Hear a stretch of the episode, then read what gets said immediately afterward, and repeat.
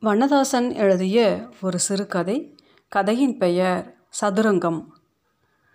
மழைதான் இப்படியெல்லாம் செய்யும். ஏற்கனவே ஒரு பாட்டம் மழை பெய்து ஒய்திருந்த சமயத்தில் இந்த ஆட்டோவை கையை காட்டி நிறுத்தினேன். அன்பு நகர் ஹவுசிங் போர்டு போகணும் என்று சொன்னேன்.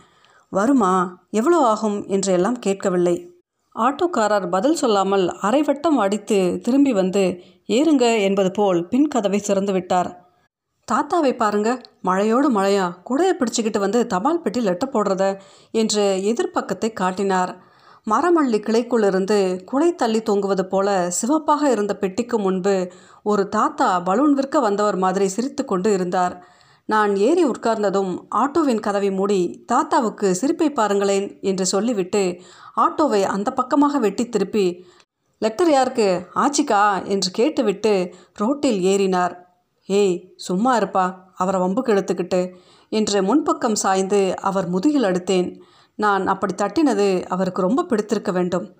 எப்பா என்று வலிக்கிறது போன்று பாவனையாக ஒரு சத்தம் போட்டார். அவருடைய காக்கி சட்டையிலிருந்து மழை ஈரமும் வியர்வை நைப்புமாக அந்த வாடை எனக்கு தனுக்கோடு சித்தப்பாவை ஞாபகப்படுத்தியது. இது ஆச்சரியம் இல்லையா தாயம்மா அத்தை வீட்டை தேடி போய் கொண்டிருக்கிற நேரத்தில் தனுக்கோடு சித்தப்பா ஞாபகம் வருகிறது என்றால் அதை என்னவென்று சொல்ல? சில சமயம் இப்படி ஆகும் போல. எங்கேயோ இருக்கிற ஒரு கண்ணி இன்னொரு கண்ணியுடன் இப்படி சரியாக கோத்துக்கொள்வது எல்லாம் எப்படி நடக்கிறது? நான் ஊருக்கு வருகிற சமயம் எல்லாம் தாயம்மா அத்தையை பார்க்காமல் போவதில்லை. அத்தை என்று சொன்னால் எங்களுடைய அப்பா கூட பிறந்த உறவு எல்லாம் கிடையாது. என் சின்ன வயதில் நாங்கள் தாயம்மா அத்தை எல்லாம் நெடுவளவில் அடுத்தடுத்த வீட்டில் குடியிருந்தோம். பக்கத்து வீட்டில் இருக்கிறவர்களை சித்தி அல்லது அத்தை என்று தானே கூப்பிட முடியும்? அந்த வகையில் அத்தை இப்போது சொந்த வீடு கட்டிக்கொண்டு போய்விட்டார்கள். அத்தை பெயர் தாயம்மா கிடையாது அம்மாச்சியார். அந்த பெயரை சொன்னால்தான் அத்தை வேலை பார்க்கிற பள்ளிக்கூடத்தில் தெரியும். அத்தையை தாயம்மா என்று கூப்பிடுவது சூரி மாமா தான் சூரிய நாராயணன் மின்வாரியம் என்று மரப்பலகையில் எழுதின போர்டு ஒன்று மாமா வீட்டில் தொங்கும். அது அவரே அவர் கையால் எழுதியது. இது யார் தெரியுதாடே? என்று சூரி என்னிடம் ஒரு படத்தை காட்டி கேட்டார். எந்த தயக்கத்துக்கும் அவசியம் இல்லாதபடி அச்சு அசலாக தாய்மா அத்தை மாதிரியே அந்த படம் இருந்தது. அத்தைக்கு மாறுகண் கிடையாது. ஆனால் முகத்துக்கு நேர் நம்மை பார்த்து அத்தை சிரித்தால் ஒன்றை கண் போடுகிற மாதிரி இருக்கும். சூரி மாமா சரியான ஒன்றக்கண்ணி என்று படத்தோடு கொஞ்சினார். எனக்கு முன்னாலேயே படத்தின் மேல் விரல்களை குவித்து முத்திக்கொண்டு என்னை பார்த்து கண்ணடித்தார். யார் வரைஞ்சது தெரியுமோ என்று கேட்டபடியே அதை தொங்க விட்டார். அண்ணாந்து பார்த்து கொண்டே நீங்களா மாமா? என்று கேட்டேன். என் தலைமுடியை மட்டும் களைத்துவிட்டு சூரி மாமா போய்விட்டார். இப்படி ஒன்றுமே சொல்லாமல் போனால்? ஆமாம் நான் தான் போட்டேன் என்று தானே அர்த்தம். இதே சூரி மாமா தான் தாயமாத்தையுடைய இந்த படத்தை தூக்கி வாசலில் இருந்தார். இது போன்ற கோபதாபங்கள் உண்டாகும் நாட்களில் அடிக்கும் வெயில் பிரத்யோகமாகவே எப்போதும் இருக்கிறது.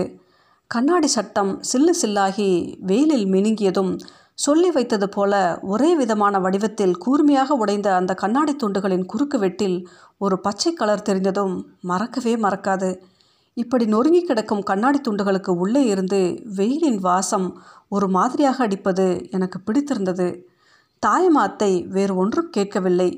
வெயிலில் கிடக்கும் கண்ணாடி நொறுங்கல்களுக்கு மத்தியிலிருந்து தன்னுடைய ஓவியத்தை குனிந்து எடுத்தாள். உங்களுக்கு என்ன கிருக்கா என்றாள். சூரி மாமா மரத்தூண் பக்கம் போட்டிருந்த ஈசி சாரை ஒரு எட்டி எட்டி உதைத்தார். யார் கிடைக்கிருக்கு உனக்கா எனக்கா? என்று அங்கிருந்தே தாயம்மா அத்தையை அறையப் போவது போல கையை ஓங்கி கொண்டு வந்தார். அதை ஊரில் கேட்டால் சொல்லுவாங்க என தாயம்மா அத்தை நெஞ்சோடு தன் படத்தை சேர்த்து பிடித்து கொண்டு சொன்னார். ஊரில் எதுக்கு கேட்கணும் அவன் ஒருத்தங்கிட்ட கேட்டால் போதாதா? ஏன்? கேட்க வேண்டியது தானே? தாயமாத்தை முழு உடம்பும் குளிரில் விரைத்து போனது போல் அப்படியே நின்று கொண்டு பனிக்கத்தியை குறிப்பார்த்து எறிவது போல சிரித்தாள். பெயரை பாருங்களேன் பெயரை தனி கோடியாம். சூரி மாமா வாசல் பக்கம் இருக்கிற பூந்தொட்டியை எத்துவார். தனி கோடி இல்லை தனுக்கோடி தாயமாத்தை திருத்துவார். இப்போது சூரி மாமா முன்னை விட கோபமாக தொட்டியை மிதிப்பார். நல்ல கனத்த மண் தொட்டி. சிவப்புக்கு நடுவில் திட்டு மாதிரி சூளையில் வந்த கருப்பு இருக்கும். விளிம்பு கொருவாயாகி ஈரமண் சிந்தும். பாதாளம் வரை தோண்டியது போல வேர் வாசனை வரும். சூரி மாமாவே கிராஸ் பண்ணி வளர்த்த மஞ்சள் ரோஜாப்பூ முட்டோடு அதிரும்.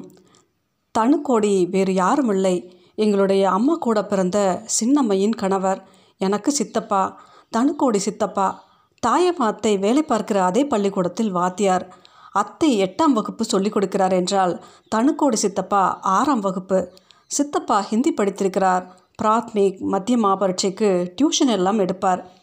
தனுக்கோடி சித்தப்பா தாயமாத்தை அத்தை எல்லாம் வேலை பார்க்கிற பள்ளிக்கூடத்தின் ஹை ஸ்கூலில் ஆண்டு விழா நடத்துவார்கள். அதில் சித்தப்பா பாபி ஹிந்தி சினிமா பாட்டு படித்தார். தாயமாத்தைக்கு அந்த பாட்டு ரொம்ப பிடித்து விட்டது போல. அதுவரை தனுக்கோடி சார் என்று கூப்பிட்டு கொண்டு இருந்தவரை தனு சார் என்று அத்தை கூப்பிட துவங்கியது அதற்கு பின்னால் தான். அந்த பாட்டை வரிக்கு வரி ஹிந்தி உச்சரிப்பில் தமிழில் எழுதி அதற்கு நேர் எதிர்ப்பக்கம் அந்தந்த வரிகளுக்கான அர்த்தத்தையும் தாயம்மாத்தை எழுதி வாங்கி வந்திருந்தது பெரிய தப்பு என்று எல்லாம் சொல்ல முடியுமா? ஆனால் சூரி மாமாவுக்கு அது பெரிய தப்பாக போயிற்று. தற்செயலாக சூரி மாமாவும் பள்ளிக்கூட ஆண்டு விழாவுக்கு போயிருந்தது மட்டும் இல்லாமல் தனுக்குடி மாமா பாடுவதையும் கேட்டிருக்கிறார். பொதுவாகவே சூரி மாமாவை ஹெட்மாஸ்டரை ஞாபகமாக வர சொல்லுவார். ஆண்டு விழா நடக்கும்போது கரண்ட் போனால் சூரி மாமா இபி ஆஃபீஸ்க்கு ஹெட்மாஸ்டர் அறையிலிருந்து ஒரு ஃபோன் போடுவார். டக்கென்று லைட் வந்துவிடும். அப்புறம் ஆண்டு விழா சரித்திர நாடகங்களுக்கு சீன் செட்டிங்ஸ் போடுகிற பெரிய திரு கோடீஸ்வர முதலியார் பையன்கள் எல்லாம் சூரி மாமாவுக்கு பழக்கம். ரெண்டு பேரும் சேர்ந்து தான் Nedunchezhiyan Anbazhagan N V Natarajan meeting எல்லாம் கேட்கப் போவார்கள். அப்புறம் எப்படி சூரிய மாமாவுக்கு ஹிந்தி பாட்டு பிடிக்கும்? அல்லது அதை பாடுகிற தனுக்கோடி சாரை பிடிக்கும்? தனுக்கோடி சித்தப்பாவும் அந்த வீட்டு சித்தியும் லேடி டாக்டர் வீட்டுக்கு போய்விட்டு வந்து கொண்டிருந்திருக்கிறார்கள். சித்தி இரண்டாவது பிள்ளை உண்டாகி இருந்திருக்கிறாள். முதலாவது என்ன இரண்டாவது என்ன? சூளி என்றால் எதுக்காவது ஆசைப்படத்தானே செய்வார்கள். வருகிற வழியில் நவ்வாப்பழம் விற்றுக்கொண்டு இருந்திருக்கிறான். தேரோட்டம் முடிந்து நாலஞ்சு நாட்கள் கூட இராது. தேரோட்டம் முடிந்த ரத வீதிக்கு செல்ல முடியாத ஒரு அழகு உண்டு. தேர் இழுக்க வந்த அத்தனை பேருடைய வெக்கையும் அங்கேயே சுற்றினபடி இருக்கும். பலாச்சுளை விற்கிற ரிப்பன் அரணா கயிறு விற்கிற சத்தம் கூட அபூர்வமாக இருக்கும். அதுவும் இப்படி ஒரு சூழி நாவல் பழம் வாங்கி கொண்டு நின்றால் கேட்கவே வேண்டாம். இந்த சமயம் பொருட்காட்சி விளம்பர வண்டி ஒன்று வந்திருந்தால் எல்லாம் அப்படியே நிரம்பி வழிந்திருக்கும். அப்படித்தான் இருந்திருக்கிறது. இந்த சமயத்தில்தான் சூரி மாமா சைக்கிளில் இருந்து படக்கென்று தனுக்கோடி சித்தப்பா பக்கம் இறங்கியிருக்கிறார். சைக்கிளை ஸ்டாண்டு கூட போடவில்லை. தன் இடுப்போடு சாய்த்து கொண்டு சித்தப்பாவை பார்த்து இந்த ஜோலியெல்லாம் இங்கே வச்சுக்கிட வேண்டாம் என்றார். தனுக்கோடி சித்தப்பாவுக்கு ஒன்றும் புரியவில்லை. ரத வீதியில் சும்மா போய்கொண்டிருக்கிற ஒருவரை சைக்கிளில் வருகிற இன்னொருவர் நிறுத்தி இப்படி மொட்டையாக நான்கு வார்த்தைகள் சொன்னால் என்ன விளங்கும்? அவர் வெறுமனே நின்றிருக்கிறார். வேண்டாம் அருமை கெட்டு போயிரும் சொல்லிட்டேன் என மேற்கொண்டும் சொல்லிவிட்டு சூரி மாமா சைக்கிளில் ஏறி போய் விட்டாராம். இதை தனுக்கோடி சித்தப்பா மறுநாள் பள்ளிக்கூடத்தில் போய் தாயம்மா அத்தையிடம் எப்படி சொல்லாமல் இருப்பார்? தாயம்மா அத்தை வீட்டுக்கு வந்த கையோடு உங்களுக்கு புத்தி கித்தி கெட்டு போச்சா இல்லை தெரியாமல் தான் கேட்குறேன் என்று சூரி மாமாவிடம் ஆரம்பித்திருக்கிறார். சூரி மாமா எனக்கா புத்தி கெட்டு போச்சு எனக்கா புத்தி கெட்டு போச்சு என்று மாறி மாறி கேட்டிருக்கிறார். பின்ன? என்று தாயம்மா அத்தை ஒரே ஒரு வார்த்தை கேட்டுவிட்டு துணியை சர்ஃபில் முக்கி வைக்க போய்விட்டார் போல. சூரி மாமா விக்கி விக்கி அழுது கொண்டு இருந்ததாகவும் அப்படியே சாப்பிடாமல் கொள்ளாமல் வெளியே போய்விட்டு செகண்ட் ஷோ விடுகிற நேரத்திற்கு மட்டுமே வந்து படுத்ததாகவும் தெரிகிறது. இதை தவிர வேறு ஒன்றையும் அவர்தான் செய்திருக்க வேண்டும் என தாயமாத்தை சொல்கிறாள். அந்த பாபி பட பாட்டு வரிகளை எழுதி வைத்திருந்த நோட்டையே காணாமாம். எடுத்து எங்கேயோ ஒழித்து வைத்து விட்டாராம்.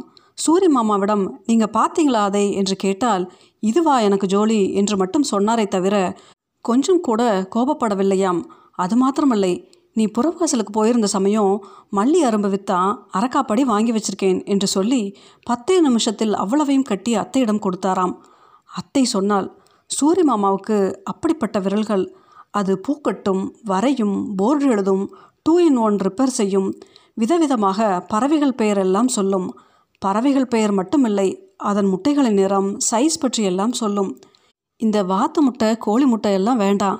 ஏதாவது கண்காணாத வனாந்தர பறவை முட்டையை ஒன்றோ ரெண்டோ நம்ம உள்ளங்கையில் ஆயுசில் ஒரு தடவையாவது வச்சுருக்கணும். அப்படி இல்லாட்டா இந்த பிறவி எடுத்ததில் அர்த்தமே இல்லை என்பார்.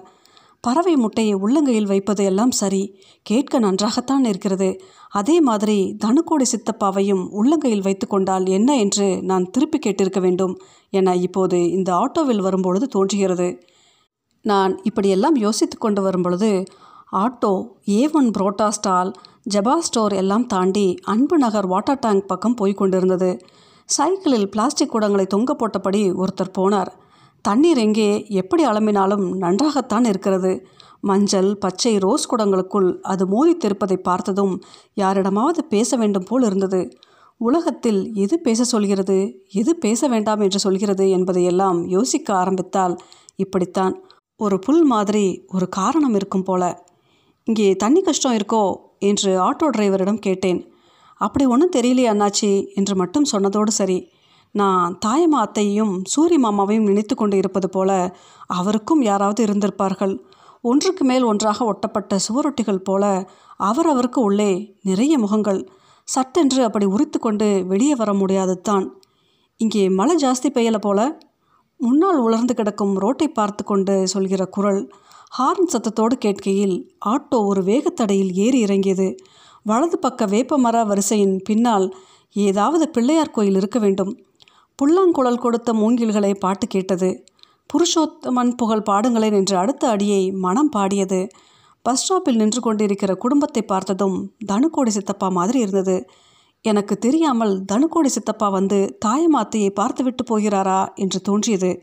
இப்படி ஏதாவது கிறுக்குத்தனமாக எல்லாம் தோன்றுவதெல்லாம் எனக்கு புதிதா என்ன? தனுக்கோடி சித்தப்பா வேறு ஒரு ஊருக்கு மாற்றலாகி போகும்போது கூடவே சித்தி இரண்டு பிள்ளைகள் எல்லோரையும் கூட்டிக் கொண்டு தான் தாயமாத்தை வீட்டுக்கு வந்தார். பழகிய ஆட்கள் இப்படி ஊர் விட்டு ஊர் மாறி போகும்போது வீட்டுக்கு சாப்பிட கூப்பிடுவது இயற்கைத்தான். அதுவும் தாயமாத்தையும் சித்தப்பாவும் ஏழு எட்டு வருஷங்களாக ஒரே பள்ளிக்கூடத்தில் வேலை பார்த்தவர்கள். இதையெல்லாம் குத்தமாக பார்க்க முடியாது. சூரி மாமாவுக்கு அப்படி அவர்களை சாப்பிட கூப்பிட்டது பிடிக்கவில்லை. இப்போ என்ன விருந்து வேண்டி கிடக்கு என்று சொல்லிவிட்டு வெளியே போனவர் ராத்திரி வெகு நேரம் கழித்துத்தான் வந்தார். அதையெல்லாம் கணக்கில் எடுத்தால் முடியுமா? என்று தாயமாத்தை லேசாக சொல்லிவிட்டாள். நானும் தாயமாத்தையும் தான் தனுக்கோடி சித்தப்பா குடும்பத்தை பஸ் ஏற்றி விட வந்தோம். அன்றைக்கு என்னவோ பஸ் சீக்கிரம் வந்துவிட்டது. தாயமாத்தை கடைசி வரை தனுக்கோடி சித்தப்பா வீட்டு சித்தியின் கையை பிடித்து கொண்டே இருந்தால் விடவே இல்லை. யார் கையை நினைத்து கொண்டோ யாருடைய கையையாவது பிடித்து கொள்ள வேண்டியது இருக்கிறது. நானும் அத்தையும் வீட்டுக்கு திரும்பி வந்தபோது வீடு கட்ட குவித்திருந்த மணலில் படுத்திருந்த இரண்டு நாய்கள் மேல் நான் கல்லை இருந்தேன் அது உன்னை என்ன செஞ்சது? பாவம் என்று அத்தை என் கையை பிடித்து கொண்டாள். டியூப்லைட் தெருவில் விட்டு விட்டு எரிந்து கொண்டிருக்கிற வெளிச்சத்தில் கட்டடம் மரங்கள் எல்லாம் வேறு மாதிரி ஆகிவிட்டன. என்னமோ மாதிரி இருக்கு இல்லையா அத்தை? என்று சொல்லும்போது தான் தாய் மாத்தை முகத்தை பார்த்தேன். அத்தை இவ்வளவு நேரமும் அழுது கொண்டே நடந்து வந்திருப்பாள் போல. வழக்கமாக போகிற பாதை இல்லாமல் வேறு பக்கமாக அத்தை என்னை கூட்டிக் கொண்டு போனாள். அப்படி இல்லையா அத்தை போகணும்? என்றேன். எப்படி போனாலும் வீடு வந்துடும் என்று அத்தை சொன்னாள். இது ஒரு சாதாரண பேச்சுத்தான். ஆனால் எனக்கு நிறைய சமயங்களில் எப்படி போனாலும் வீடு வந்துவிடும் என்கிற வாக்கியம் வெவ்வேறு குரலில் இரண்டு உப்பு கடலை வாயில் போட்டு கரையை விட்டது போல் கேட்டுக்கொண்டே இருந்தது. சூரி மாமா எல்லா அறைகளின் விளக்குகளையும் போட்டபடி கைலியை மடித்து கட்டியவராக வாசலிலேயே உட்கார்ந்திருந்தார். பக்கத்தில் காரக்கடலை பொட்டலம் ஒன்று இருந்தது.